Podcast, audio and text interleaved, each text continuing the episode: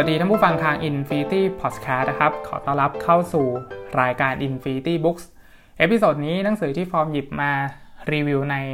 รายการนี้นะครับคือหนังสือเรื่อง On Happiness ว่าด้วยความสุขนะครับของอาจารย์ธเนศ วงศ์ยานาวาสำนักพิมพ์สมมุติราคาอยู่ที่200บาทนะครับอยู่ในหมวดรัฐศาสตร์การเมืองแล้วก็ปรัชญานะครับOn Happiness นะครับว่าด้วยความสุขเป็นหนังสือที่มีรูปเล่มสวยนะครับคือฟอร์มชอบหน้าปกของหนังสือเล่มนี้มากๆนะฮะแล้วก็งานเขียนของสำนักพิมพ์สมมุตินะครับส่วนใหญ่ก็จะค่อนข้างเป็นงานในเชิงวิชาการนะครับเพราะฉะนั้นหนังสือเล่มนี้ก็ค่อนข้างที่จะอ่านยากอยู่พอสมควรนะครับด้วยเป็นงานเขียนของอาจารย์ธเนศด้วยนะครับเพราะฉะนั้นก็มีความต้องอิงกับความรู้พอสมควรนะฮะคือต้องพอมีความรู้บ้างนะครับถึงจะอ่านเล่มนี้ได้สนุกสนานนะครับแต่ว่าตัวฟอร์มเองก็ไม่ได้มีความรู้อะไรเยอะแยะนะครับเพราะฉะนั้นเวลาอ่านหนังสือเล่มนี้ก็จะมีบางช่วงที่ไม่ค่อยเข้าใจเท่าไหร่นะฮะคือไม่ได้เข้าใจทั้งหมดในข้อความที่อาจารย์ธเนศเขียนสื่อมาให้เราที่เป็นคนอ่านรับรู้นะครับหนังสือเล่มนี้นะฮะก็มีคำโปรยนะครับหน้าปกว่าอะไรคือความสุขเมื่อกลไกของอำนาจอธิปไตยนะครับสั่งให้มีความสุขสู่ความสุขที่บริโภคไม่ได้จนถึงการแสวงหาความสุขของปัจเจกชนในสภาวะสมัยใหม่นะฮะตัวหนังสือมีความหนาประมาณ200หน้านะครับแล้วก็มีด้วยกัน5บทนะครับมีบทนำ1บทนำเนี่ยครับจะเป็นการว่าด้วยความสุขที่บริโภคไม่ได้นะครับส่วน5บทนะครับบทที่1ก็จะมีบทที่1จะว่าด้วยกลไกของอำนาจอธิปไตยที่สั่งให้มีความสุขบทที่2ใช้ชื่อบทว่าเจ้าจงมีความสุขเถิดนะครับบทที่3เป็น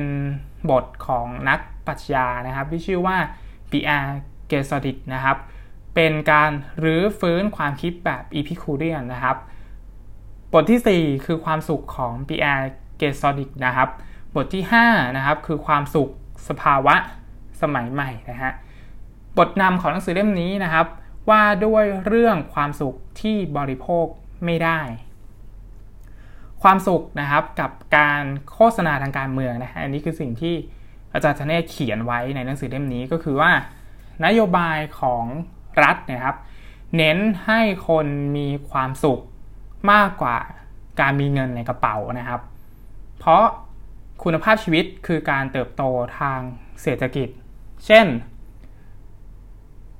จำนวนเวลาของการทำงานจำนวนวันที่เราลาพักร้อนนะครับความสุขในฐานะเป้าหมายทางการเมืองคือการชี้ให้เห็นว่ารัฐสามารถดูแลสมาชิกได้ก็คือสามารถดูแลประชาชนได้นะฮะหลังจากที่พวกเราเนี่ยครับมีชีวิตที่มั่นคงและสบายในระดับหนึ่งรายได้ไม่ได้เป็นเกณฑ์สำคัญที่ชี้ว่าใครมีความสุขกว่าใครทำให้นโยบายสาธารณะหรือว่านโยบายของรัฐเนี่ยครับจำเป็นจะต้องเน้นถึงการสร้างความสุขมากกว่าสร้างความเจริญเติบโตทางเศรษฐกิจนะฮะอันนี้คือสิ่งที่อาจารย์ธเนศเขียนไว้นะครับทีนี้นะครับอาจารย์ธเนศบอกอีกว่าการปล่อยให้การเมืองเป็นการจัดสรรสิ่งที่มีประโยชน์หรือแม้กระทั่งสร้างความสุขให้กับผู้คนนั้นนะครับหมายความว่ารัฐและการเมืองเนี่ยฮะสามารถนำประโยชน์สูงสุดมาให้กับผู้คนในจำนวนมากที่สุดและมากกว่าที่ผู้มีความสุขแต่ละคนสามารถสร้างความสุขให้กับตนเองได้นะครับและความสุขที่รัฐมอบให้เป็นเพียงการสร้างความชอบธรรมให้กับการดำรงอยู่ของรัฐเองนะครับง่ายๆก็คือว่ารัฐจะต้องทำให้คนที่อยู่ในประเทศนั้นอยู่ในเมืองนั้นมีความสุขเพื่อที่รัฐเองจะดำรงอยู่ได้นะครับโดยอาจจะมีสวัสดิการที่ดีนะครับมีสิ่งต่างๆที่อำนวยความสะดวกให้ประชาชนมีความสุขนะครับเพื่อรัฐก็จะมีความชอบธรรมในการดำรงอยู่นะฮะ ทีนี้นะครับบทที่1ของหนังสือเล่มนี้นะครับว่าด้วยกลไกของอำนาจอธิปไตยนะฮะสั่งให้มีความสุขนะครับอาจารย์จเนตบอกว่ารัฐสมัยใหม่นะครับประชาชนเป็นเพียงทรัพยากรมนุษย์เท่านั้นนะฮะความหมายง่ายๆก็คือเราเป็นเหมือนเครื่องจักรในการผลิตนะครับให้กับรัฐนะครับเพราะฉะนั้นความสุขจากการบันเทิงดูหนังฟังเพลงเที่ยวในวันหยุดเนี่ยฮะมันเป็นเพียงกลไกหนึ่งที่ทำให้การผลิตยังดำเนินไปได้อย่างมีประสิทธิภาพง่ายๆก็คือถ้าเราที่เป็นทรัพยากรมนุษย์หรือว่ามนุษย์เนี่ยนะฮะเป็นเครื่องจักรนะครับถ้าเรามีความสุขนะครับเราก็จะผลิตสิ่งต่างๆออกมาได้อย่างมีประสิทธิภาพนะครับเพราะฉะนั้นความสุขเหล่านี้จึงเป็นเพียงเครื่องมือเพื่อการผลิตโดยเฉพาะอย่างยิ่งนะครับก็คือการผลิตในระบบทุนนิยมนะฮะทีนี้นะครับเป้าหมายสำคัญของผู้นำนะอาจารย์ธเนศยกนโปเลียนขึ้นมาอธิบายนะครับว่าเป้าหมายสำคัญของผู้นำเช่นนโปเลียนนะครับที่คิดว่าตัวเองเนี่ยนะครับเป็นคนนำความสุขมาให้ประเทศฝรั่งเศสโดยการปฏิวัติใช่ไหมครับแต่การปฏิวัติจำนวนมากหลีกเลี่ยงการทำลายล้างหรือการฆ่าไปไม่ได้เลยนะฮะคือต้องมีคนเสียชีวิตนะครับโดยส่วนมากแล้วจะต้องมีคนเสียชีวิตแต่การฆ่าหรือทำลายเนี่ยฮะมีเป้าหมายเพื่อความสุขโดยรวมหมายความว่าอะไรครับหมายความว่าเรากำจัดคนกลุ่มน้อยเพื่อที่จะทำให้คนส่วนใหญ่เนี่ยฮะมีความสุข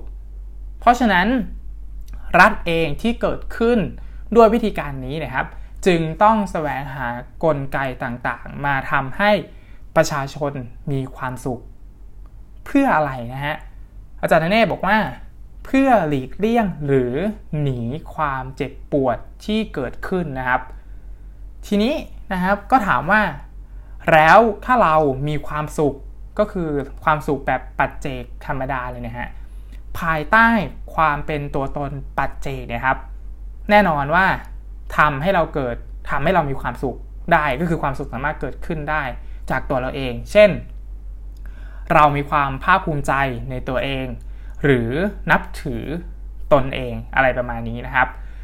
ชีวิตที่อยู่ในกรอบของความเป็นปัจเจกนะครับคือชีวิตที่ทำให้เกิดความสุขโดยมีความพึงพอใจตนเอง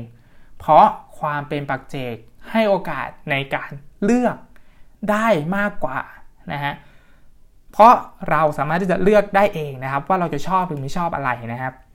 แต่อย่างไรก็ตามนะครับโลกของปัจเจกเนี่ยนะครับเป็นเพียงหน่วยย่อยที่เป็นอิสระหรือ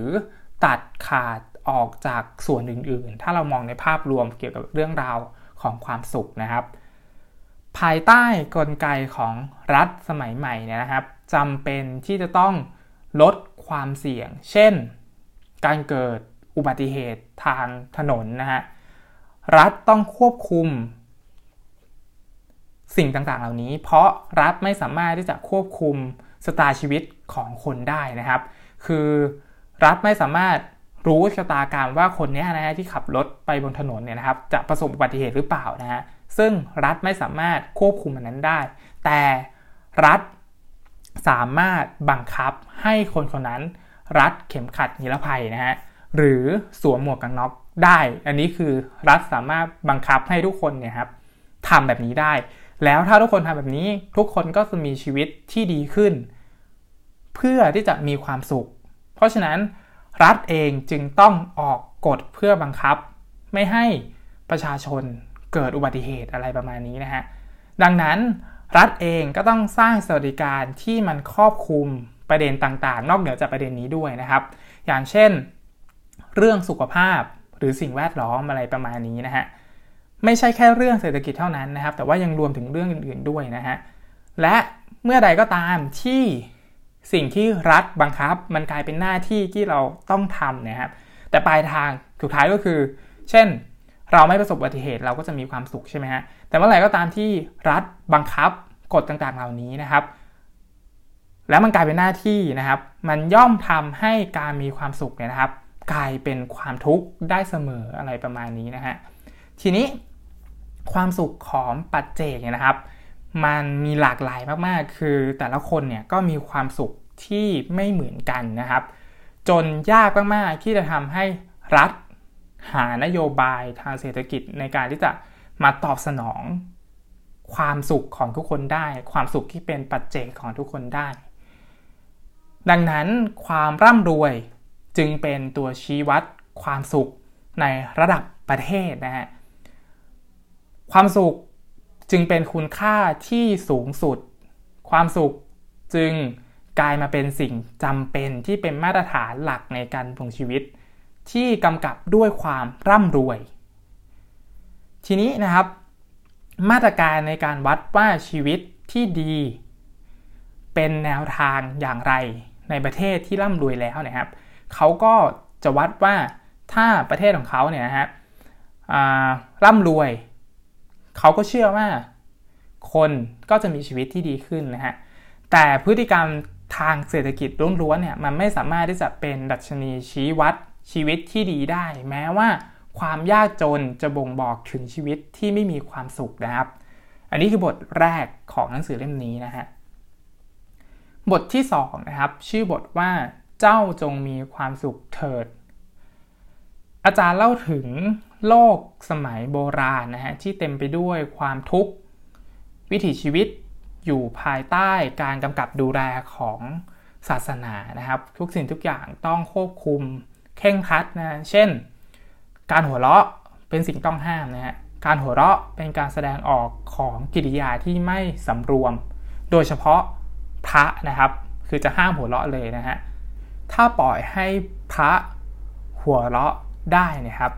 มันเท่ากับเป็นการเปิดโอกาสให้หัวเราะพระผู้เป็นเจ้านะฮะซึ่งแสดงถึงการท้าทายอำนาจของพระผู้เป็นเจ้านั่นเองนะฮะเสียงหัวเราะจึงถูกมองว่าเป็นเครื่องมือสำคัญของการต่อต้านพระเจ้าจากมนุษย์นะครับรวมไปถึงรอยยิ้มต่างๆด้วยนะฮะซึ่งแน่นอนว่าสมัยนี้ศาสนามันไม่ได้บังคับให้เราเข่งขนาดนั้นนะฮะแต่อย่างไรก็ตามศาสนาเองโดยเฉพาะศาสนาคริสต์นะครับก็ยังคงรักษาศรัทธาที่มีต่อพระเจ้าไว้นะฮะทีนี้นะครับการงานในสมัยใหม่หรือว่าในโลกปัจจุบันเนี่ยฮะมันยุ่งมากๆจนทำให้เราลืมพระเจ้านะฮะศาสนาเองจึงต้องให้เรา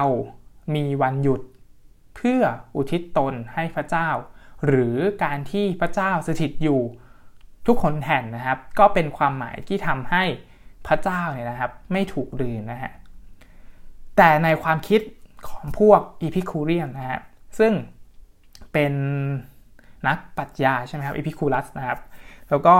ใครมีความคิด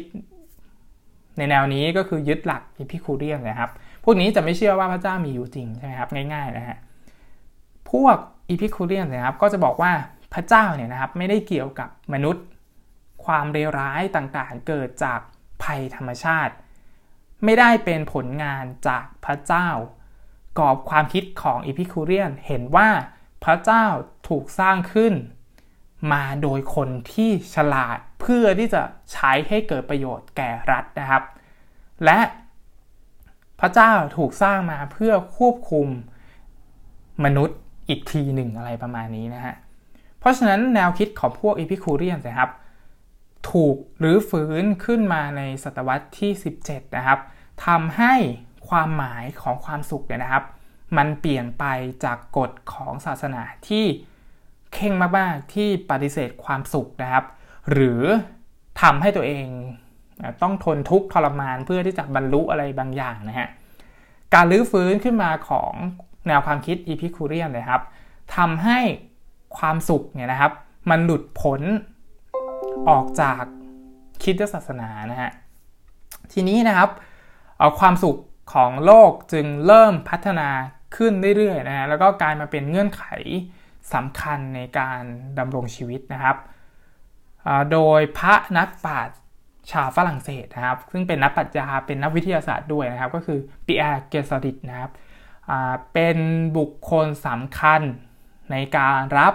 และรื้อฟื้นความคิดแบบ Epicurean นะครับมาปรับใช้ให้เข้ากับคริสตศาสนานะครับโดยเน้นการแสวงหาความสุข เต็มที่เลยนะครับคือหาความสุขเต็มที่เลยลดความเจ็บปวดให้เหลือน้อยที่สุดนะครับคืออะไรที่ทำให้ร่างกายรู้สึกเจ็บปวดเนี่ยนะฮะก็จะละทิ้งเลยแล้วก็อะไรที่รู้สึกว่ามีความสุขเนี่ยนะครับก็จะแสวงหาสิ่งนั้นนะฮะซึ่งอาจารย์ตะเน่ก็จะกล่าวถึงในบทถัดไปนะครับว่า PR Gateodic นะครับเขาทำอะไรนะฮะแล้วก็เขาแสวงหาความสุขอย่างไรนะครับ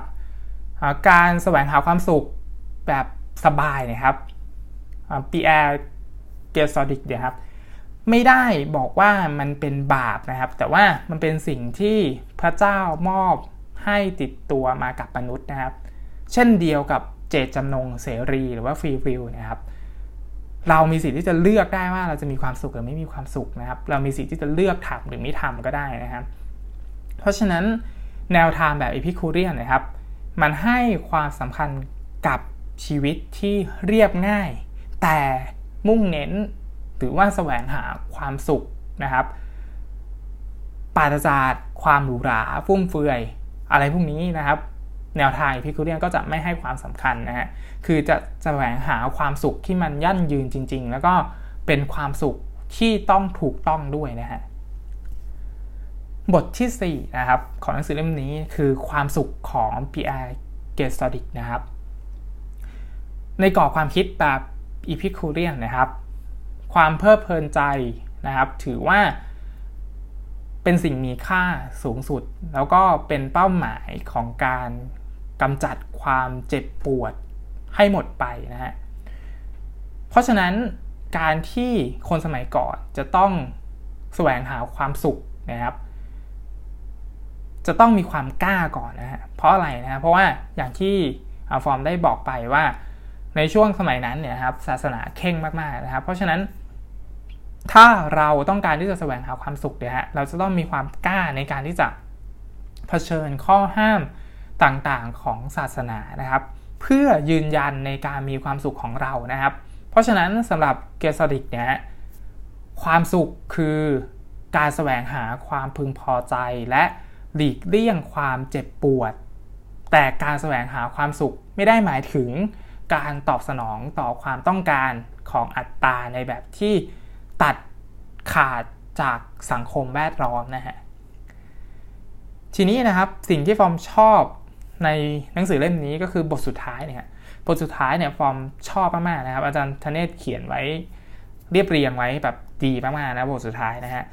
ฟอร์มจะหยิบประโยคนะครับที่ฟอร์มชอบในบทสุดท้ายของหนังสือเล่มนี้นะฮะคือหนังสือเล่มนี้นะครับสมมุติถ้าเราอ่านแล้วรู้สึกว่าไม่ค่อยเข้าใจเนี่ยตัวหนังสือจะช็อตโน้ตนะครับคำที่อาจารย์พเนตรได้เขียนไว้แล้วก็หยิบขึ้นมานะครับให้แบบ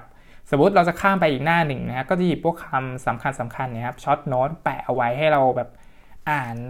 ในข้อความสั้นๆอะไรแบบนั้นนะฮะซึ่ง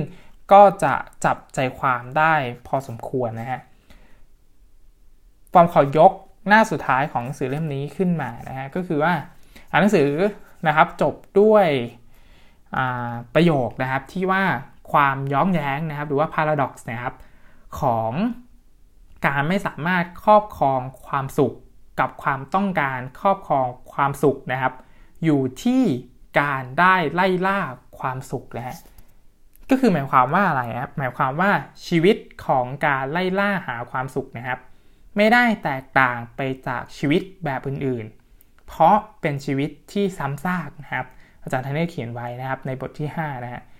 เนื่องจากไม่มีความสุขถาวรหรือยั่งยืนในโลกของการแสวงหาความสุขที่ไม่ยั่งยืนทำให้มนุษย์จำเป็นต้องขยันหาความสุขแบบไม่ถาวรหรือเป็นนิรันดร์นะครับจึงเป็นตัวล่อให้มนุษย์ผู้แสวงหาความสุขต้องวิ่งไล่ล่าหาความสุขอย่างไม่หยุดหย่อนนะครับอันนี้คือหนังสือที่ฟอร์มหยิบมารีวิวใน Infinity Books เอพิโซดนี้นะครับ On Happiness นะครับว่าด้วยความสุขของสำนักพิมพ์สมมุตินะครับเขียนโดยอาจารย์ธเนศ วงศ์ยานาวานะครับสำหรับรายการ Infinity Books เอพิโซดนี้ต้องขอจบไว้เพียงเท่านี้นะครับแล้วพบกันใหม่ในเอพิโซดหน้าฟอร์มจะหยิบหนังสือเล่มไหนมารีวิวนะครับก็ฝากติดตามรายการนี้ในช่อง Infinity Podcast นะครับสำหรับวันนี้ผมฟอร์มขอลาไปก่อนนะครับสวัสดีครับ